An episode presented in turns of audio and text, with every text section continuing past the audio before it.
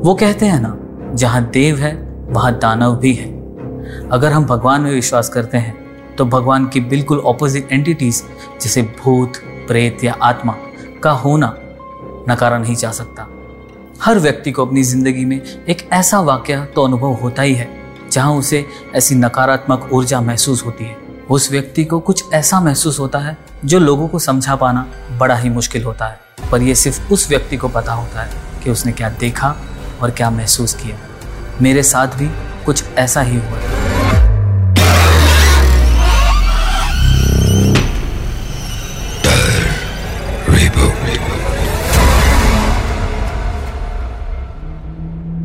So being a music producer and a sound engineer मुझे बहुत सारे स्टूडियोज़ में विज़िट करना पड़ता था।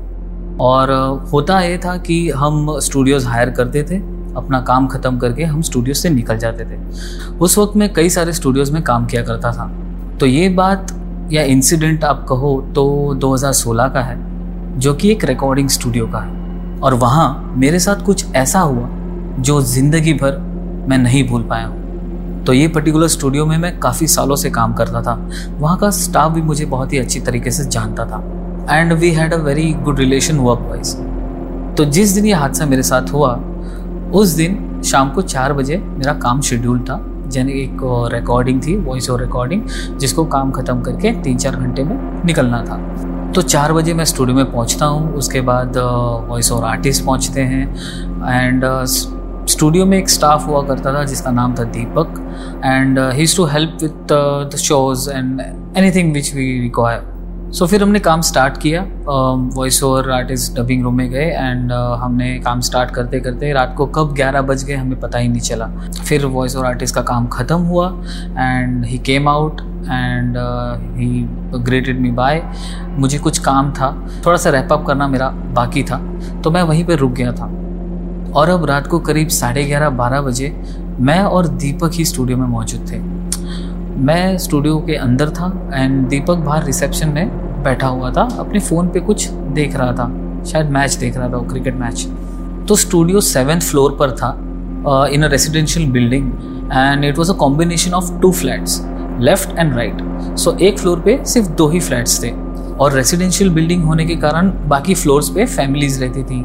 सो so, लिफ्ट से निकलते ही राइट साइड में जहाँ पर स्टूडियो था uh, उसका डोर ओपन करते ही there was a pantry and आगे जाके there was a dubbing room and a monitoring room so dubbing room वो रूम होता है जहाँ पर आर्टिस्ट जाके माइक पे रिकॉर्ड करता है जहाँ पर माइक लगता है। And the monitoring room is the monitoring room where I sit, where the engineer sits, where the client sits, and record everything from behind the dubbing room. So the partition is like बीच में एक mirror wall होती है जहाँ से हम एक दूसरे से कनेक्ट कर पाए आई कॉन्टेक्ट कर पाए और बात कर पाए। So this is the basic layout of the studio which is found everywhere आमतौर पर प्रोफेशनल स्टूडियोज का सेटअप यही होता है। सो अब रुक करते हैं, फिर से मेरे इंसिडेंट की तरफ़ और आगे बढ़ते हैं कि वहाँ पर मेरे साथ में क्या हुआ था। तो जैसे कि मैंने बताया कि वॉइस और आर्टिस्ट अपना काम ख़त्म करके निकल चुका था और मैं वहाँ पर रुका हुआ था मेरा कुछ बाकी पेंडिंग काम ख़त्म करने के लिए। तो करीब रात को साढ़े ग्यारह, बारह बजे होंगे एंड मेरा काम ख़त्म हुआ और मैं पैकअप कर रहा था। मैं मेरी चेयर से उठा, मैंने अपना बैग उठाया और बैग डेस्क पे, जहाँ पर कीबोर्ड होता है, वहाँ पर मैंने प्लेस किया और मैं अपना सामान पैक करने लगा। कुछ हार्ड ड्राइव्स थी, कुछ पेन ड्राइव्स थी and I was generally packing up my stuff and about to leave तो जब मैं पैक पैक कर रहा था तो मैंने सिस्टम शट डाउन नहीं किए थे क्योंकि मैंने कुछ फाइल्स अपलोड पे लगाई हुई थी और सिस्टम ऑन थे। स्पीकर्स ऑन थे, अंदर का माइक्रोफोन ऑन था लाइट्स भी ऑन थी। तो बैग पैक करते समय I heard a knocking sound from the speakers, which was like this. Yes, literally, I heard a knocking sound coming from the speakers. तो पहले तो मुझे ऐसा लगा कि चलो कुछ वायर का स्टैटिक होगा केबल का स्टैटिक होगा कुछ हिला होगा मेरे बैग से सो so, मैंने इग्नोर किया फिर थोड़ी देर बाद मैं अपना काम कर रहा था एंड अचानक से फिर से मुझे वही साउंड नॉकिंग साउंड फिर से सुनाई दी। अब जब दूसरी बार मैंने ये आवाज़ सुनी तो फिर भी मैंने इसे इग्नोर किया और मुझे लगा कि दीपक शायद कुछ लेने अंदर डबिंग रूम में गया होगा and through the microphones the sound is coming from the speakers लेकिन मैंने मिरर के थ्रू गौर से देखा तो वहाँ पर कोई नहीं था। मैं ग्लास मिरर के थ्रू देखने की कोशिश कर रहा था कि अंदर कौन है। देन सडनली आई रियलाइज्ड कि अंदर से मुझे कोई देख रहा है। मिरर के थ्रू वो मेरा रिफ्लेक्शन भी दिख रहा था मुझे बट मेरे पीछे एक और रिफ्लेक्शन दिख रहा था, जो कि एक शेडो था, काफ़ी ब्लैक परछाई थी। उसकी लाल आँखें थी।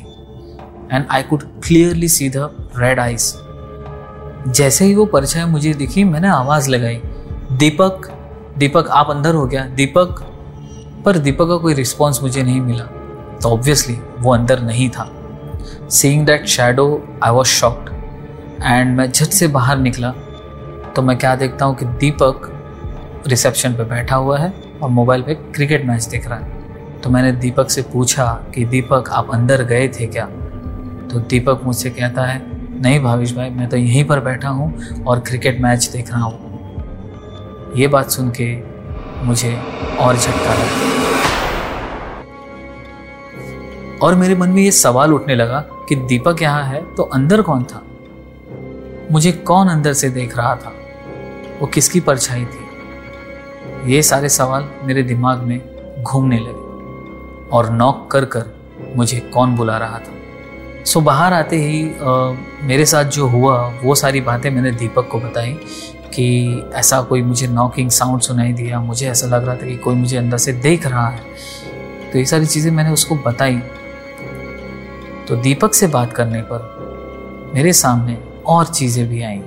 दीपक मुझे कहता है, स्टूडियो ओनर को सीसीटीवी के थ्रू रात में डबिंग रूम में चेयर पर बैठी हुई एक औरत दिखाई देती है, जिसने लाल साड़ी पहनी हुई होती है। पिछले एक हफ़्ते से ओनर दीपक को रात में फ़ोन करता है और उसे कहता है कि रात में कौन लड़की है, कौन औरत है जो यहाँ पे बैठ के काम कर रही है, इतना रात को तुम क्यों काम करवाते हो उससे? मतलब उसको डांटता है ओनर बट दीपक कहता है कि, सर, कोई नहीं है। वो समझा समझा के थक गया बट उसे वो सीसीटीवी कैमरा में वो औरत चेयर पर बैठी हुई दिखती है।